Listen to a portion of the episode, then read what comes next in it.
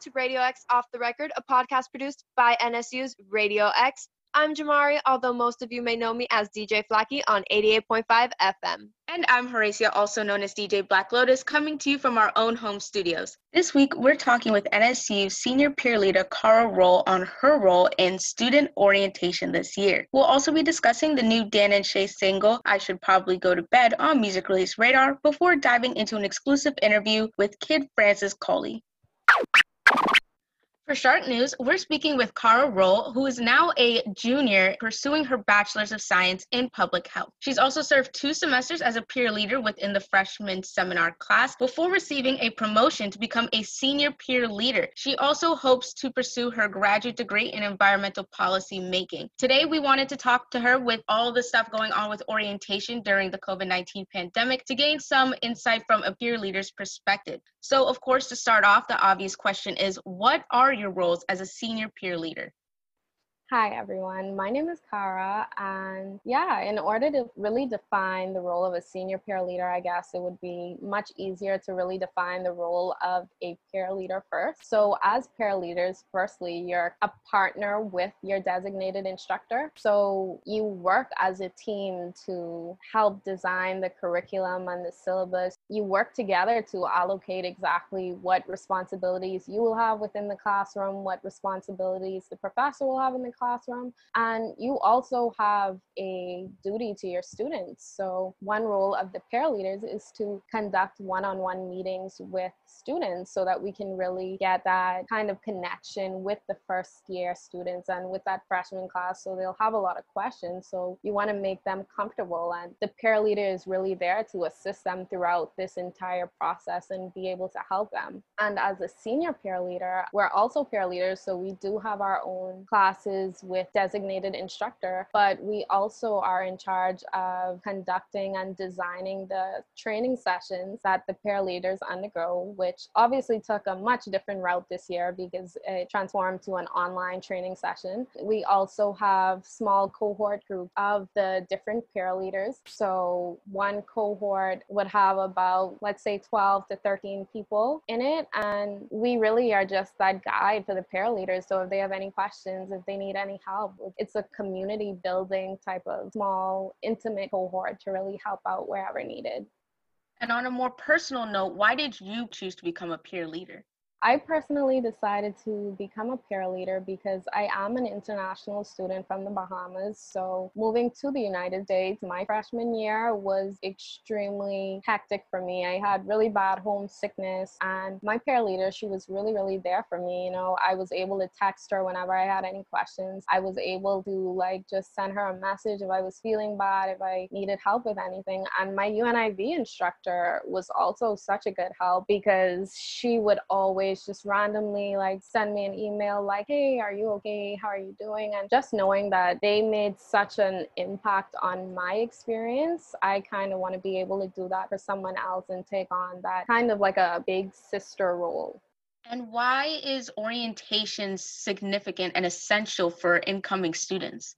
I think orientation is of utmost importance, really, because that's your real first overall introduction to the school. So you go to orientation, you get to meet your peer leader and your UNIV instructor. So at least you get kind of that head start, that jump start to meeting the people that you will have to spend the remainder of your semester with. But also, you are informed about so much more. Like you receive so much information during orientation that will really help to guide guide you and help you through your year. And what are some of the precautions that are going to be in place for the incoming student safety? Well, with regards to orientation, first of all, orientation was moved completely online. So there won't be any type of contact with regards to orientation. And I would say that NOVA did a pretty good job in ensuring that the blend flex model was pressed because, I mean, students still have that option that they don't have to come in once class is in. They don't have to come in to class if they aren't comfortable. So that's amazing. The capacity cap for each of the classrooms were also significant limited. So I think that that really amazing as well because it ensures that that space between the students are there. And of course, in general, masks will be enforced, but that doesn't really apply to orientation because thankfully orientation is fully online. And you mentioned orientation being online. How will virtual chat sessions be utilized for other areas of orientation, such as student activities, or is it going to be more discussion based? It's going to take a completely different type of look this year. So, yes, it's going to be online, but it'll start off with like a check-in process. So, the students and or parents if the parents are present as well, they'll check in with their peer leader so they'll be able to have that, you know, first interaction. They'll be able to ask any additional questions. And then after check-in, they'll go into large group session. So, instead of the smaller classroom sessions, then it'll move into the much larger session with Dr. Dr. Brad Williams, who will be giving the welcome just as he usually does to orientation. And following this, there will be like more classroom activities. So they'll move back into the smaller groups. So, in other words, instead of that large overall orientation picture that we all envision with everyone sitting in the case arena, it'll be more so each UNIV class together until the broad session, and then they'll move back into those smaller portions for more activities. And how do you think that incoming students will benefit from this year's specific orientation?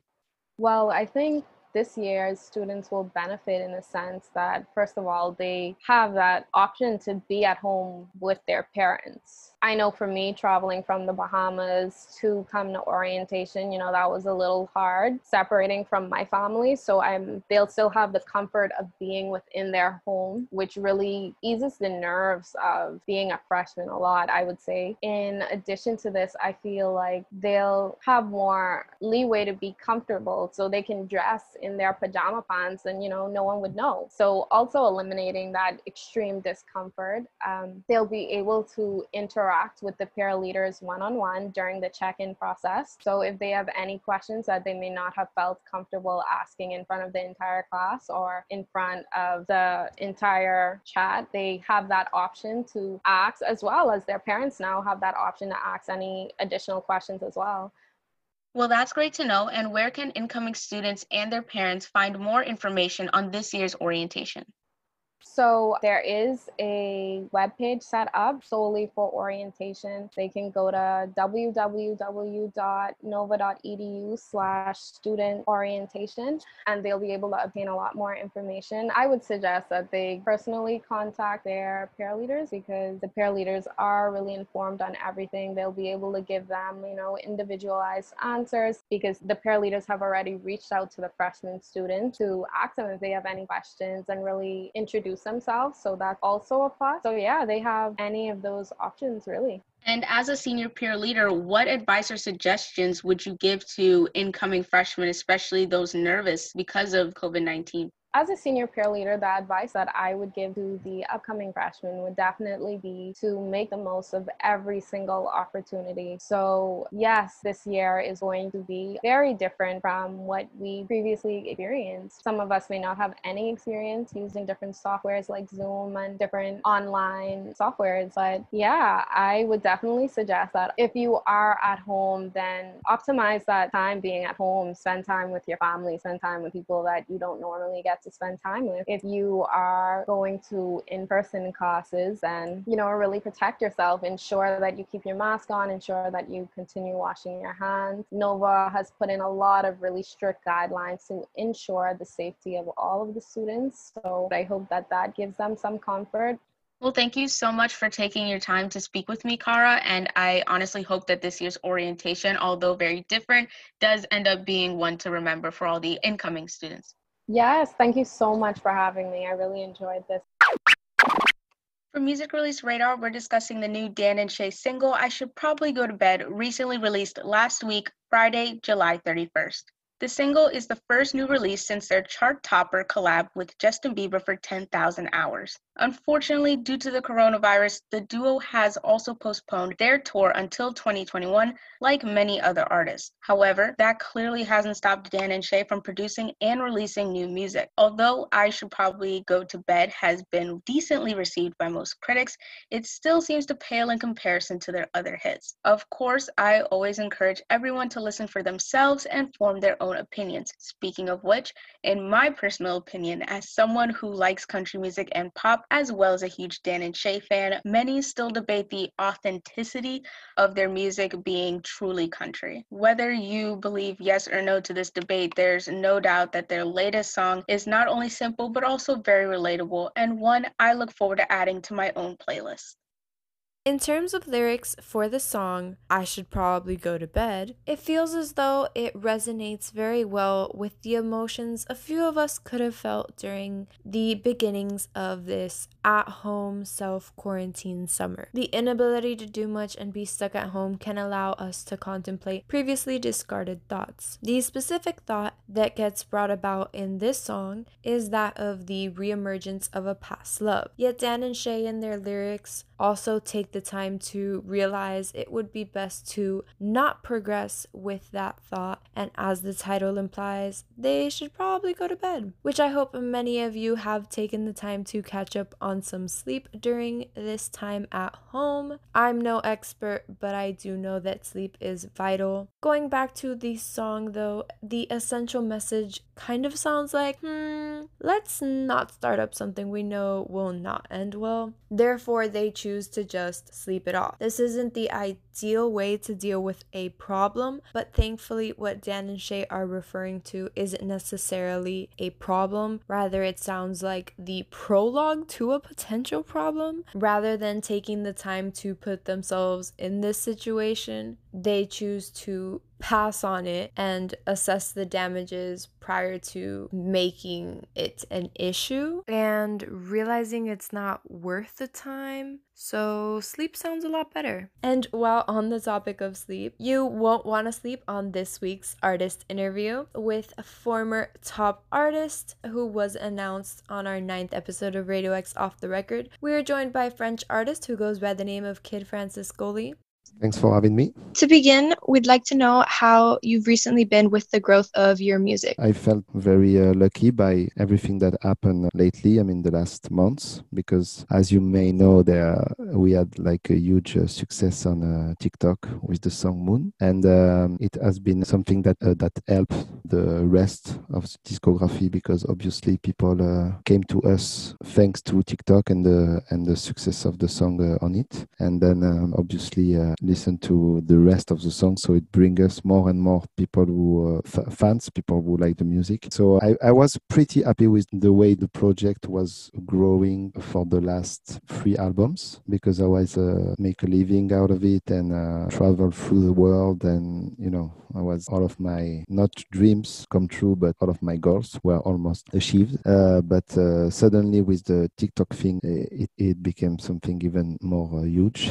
so it just is. I only see positive things about it, really more about TikTok uh, later, but to kind of go back to how you mentioned the three albums, we know that your work with Julia for around five years, your partnership ended. How was it like working with Julia and creating Play Me Again? Uh, it was a very uh, nice, nice experience in a term of um, inspiration and creation, you know, writing music and uh, exchange ideas because we were really like, like a duo. First, because the, the first album that we made together uh, with Julia in that was released in 2014. We, we met in uh, New York and then she went back to his uh, hometown, Chicago, and I was in Marseille. And it was a, a very romantic way to, uh, to write, but in the same time, it was complicated because we were sending each other files on the internet, or uh, maybe we, we could uh, met in New York or in Marseille, but only for like 10 days or a week. So we, we would make it like a, in, a, in a rush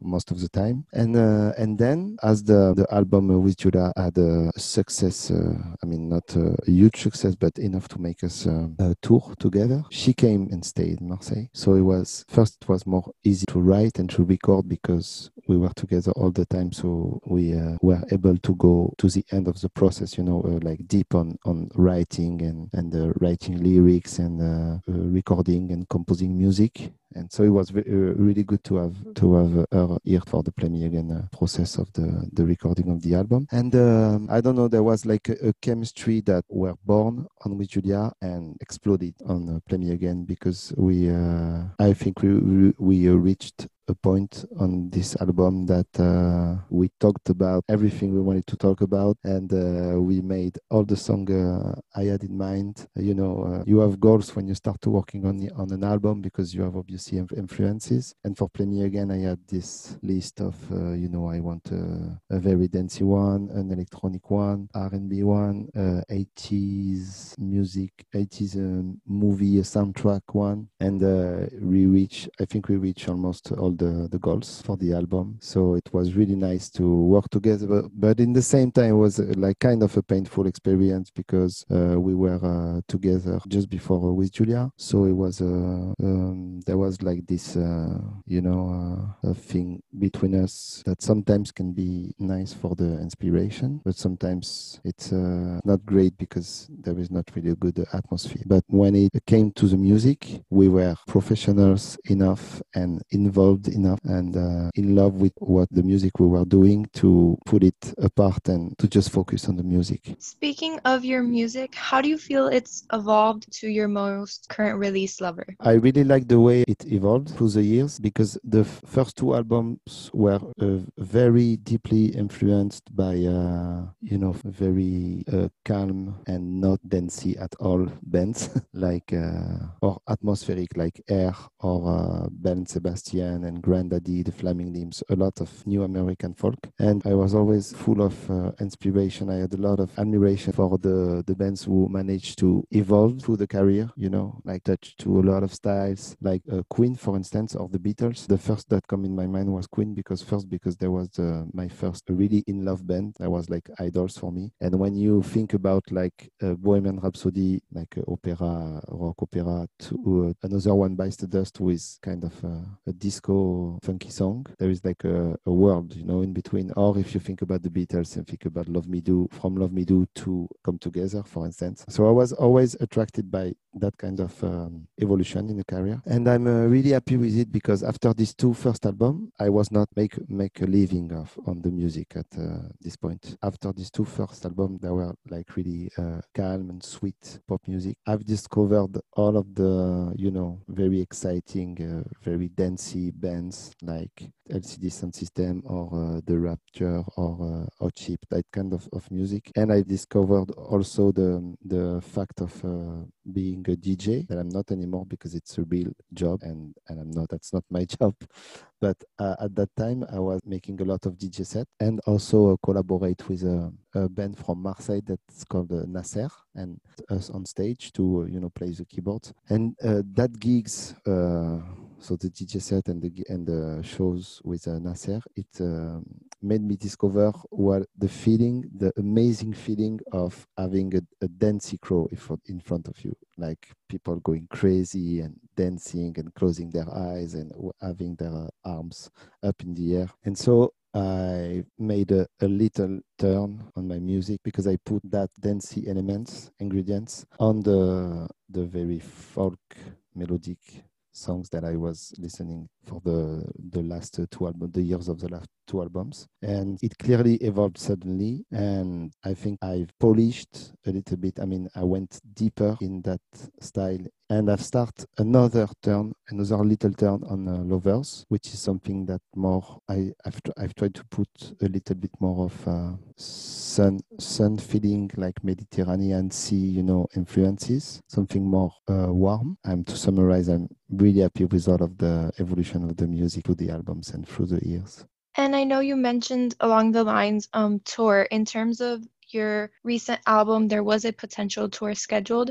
How has the events of the pandemic affected your ability to tour so far? It has uh, affected it in an enormous way. I can tell how disappointed I was when uh, we started touring and we suddenly had to stop.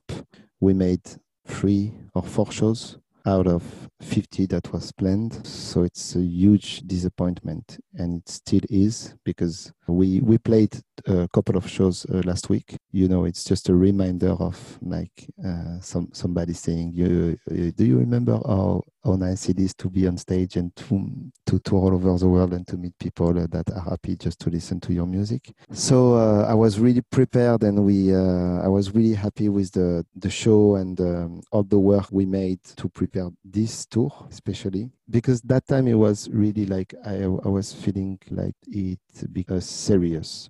Because on the last tour we made a lot of uh, shows uh, abroad. We played in uh, indonesia and uh, south korea and china and uh, uh, lebanon turkey and all across europe. But it was kind of a, a one shot you know like london and then barcelona and then uh, munchen. That kind of of shows, and most of the time the shows were uh, sold out. But it was at the end of the tour, so we didn't had the chance to. For me, it still was a kind of tourism. You know, I I go there. I play my songs. I'm happy just because there are some people uh, in London uh, and uh, watching my uh, watching me on stage and listening to my music, and then I go I go back to France. But for the next tour, the one from Lovers that was supposed to start in March, there was this already sold out shows before the tour. And so i thought like now it's getting serious. So i was like full of hope. Uh, so so exciting about it. Above all i was like really exciting because we were supposed to tour the us and touring the us i, I don't speak uh, uh, for uh, every musician but i as a friend as a French musician, I think uh, that touring the US, you know, when you start a band, touring the US is like a, a dream. Obviously, it's uh, like a, a lifetime goal. And I was about to have it in New York, in Chicago, in Los Angeles, and San Francisco. We uh, we didn't do it. I hope we're gonna manage to do it maybe next year, but nothing is sure anymore. And uh, so, to answer your question, the pandemic affected the tour a lot sorry to hear all those uh, changes to your tour. Hopefully, like you said, you do end up coming back to the States and having shows and performances here. To go back to the TikTok, I guess you can say like explosion in a way. Yeah, um, yeah. going back to that, the song Moon, which you mentioned earlier, was recently on our Radio X's weekly playlist on Spotify as well. And it's been circling TikTok and all social medias. What was it like having your song grow in the immensity that it did, having artists like JLo? I know, I believe The Rock also used the song on a TikTok. So how has that experience been like? It was incredible. Uh, somebody showed me uh, TikTok a few weeks uh, before uh, I knew about the, this uh, explosion, and uh, I I look at the at the videos and, and the power of the virality on a on a song on TikTok. But I didn't feel really concerned. Like you know, I thought this this is for artists like Drake or you know Beyonce or Rihanna, that kind of artist. In January, I think I received a, a message on Instagram by a fan saying, uh, "Amen, did you notice that your song went uh, viral on uh, TikTok?" We had, uh, you know, some some effects on the streaming, but we didn't know where uh, it was coming from. You know, suddenly like peaks on the Spotify uh, stream streams and stuff. And so I went to TikTok and I saw, you know, all of the videos with the people basically telling the stories of their lives on the using the the hashtag and the line uh, and it went like. And uh, i felt like very very very lucky. I think it's something that every musician secretly wants to have for his music. What what is amazing with the social me- media and that kind of explosion and kind of vir- virality like storm, you know, you can't really plan. It. I don't think you you can really plan it, and you can really stop it either. Uh, people are uh, they think obviously uh, he find the, the the the good formula. How did he do it? I want to do it exactly, but there is some kind of magic because it's the way people appropriate themselves was like i don't know and uh, so i felt uh, incredibly lucky and moved too because uh, most of the time people that use music on tiktok use it for uh, doing like a choreography you know but they didn't do it with my song and they uh, they basically use it for uh, telling uh, the story of, about their life. So there is a, an emotional um, side is really great for me because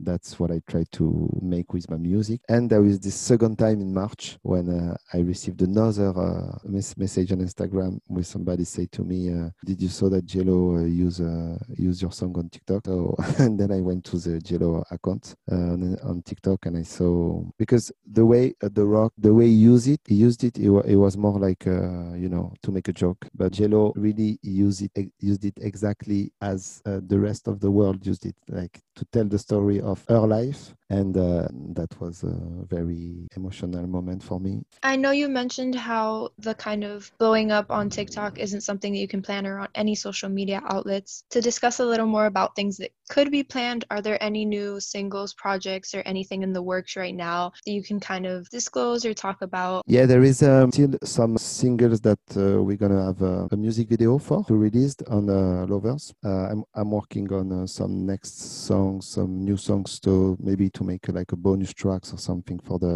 when the tour is gonna uh, begin again. But I'm very proud also because there is I think another uh, time uh, goal that I'm about to achieve is that uh, I'm working on two soundtracks for uh, the movies. Soundtrack is something that inspire me and uh, that I like a lot since I am a kid. It's the same that um, about uh, the tour in the US. It's like uh, when I began uh, begin to make music, I was thinking if one day I could make like a soundtrack, it would be amazing. And then uh, I'm about finish it, and the director is really happy with it. So I guess gonna be on screen, be at the end of the year. It's something that I'm really proud of, and I can't wait to go in the theaters with the, you know this magical atmosphere and to at last see my name on the screen and my music with the with the images. That all sounds so great. And obviously, I'm assuming that you can't disclose just yet what movie that'll be on. It's a movie called Azuro, and it's uh, an adaptation of a Marguerite Duras uh, novel. And it's a story about couples that go on vacation uh, by the sea, and uh, there is something or somebody happening and I can tell you more about it.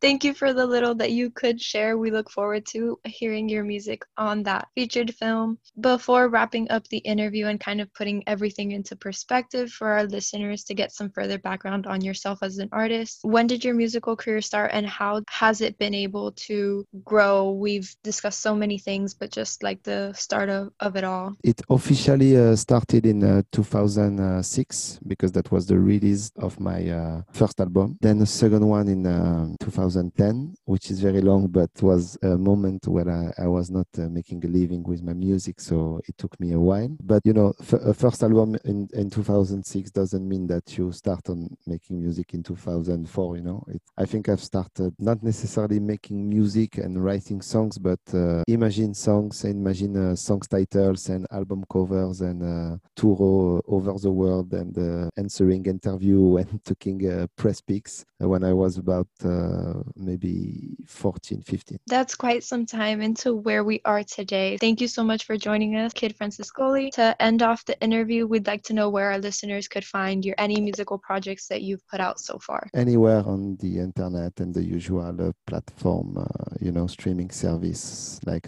Spotify, Apple Music, and uh, Deezer for the La France, and uh, like yeah, YouTube and like everywhere. Thanks a lot for having me.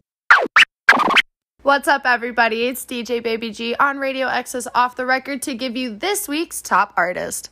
We would like to give a special thanks to Tinderbox for sending us Zoe Zandra's latest EP, TMI. This EP includes a total of six songs, each with slightly different sounds from upbeat to more Baltic, brought together by Zoe's lovely singing, as can be seen on the second track, Blah Blah. Be sure to check out Blah Blah on Zoe Zandra's latest EP, TMI, on Radio X's Spotify account at NSU Radio X in our Discover Weekly playlist. This is DJ Baby G signing off for the last time. That's it for this week, but tune back in next Friday for another exciting episode of Radio X Off the Record, where you won't want to miss our personal interview with NSU professors and students on their thoughts about this coming fall semester. As always, follow us on social media at NSU Radio X on Facebook, Twitter, Instagram, Spotify, and Snapchat, so you can put a face to all the names we've mentioned, as well as Radio X's weekly updates.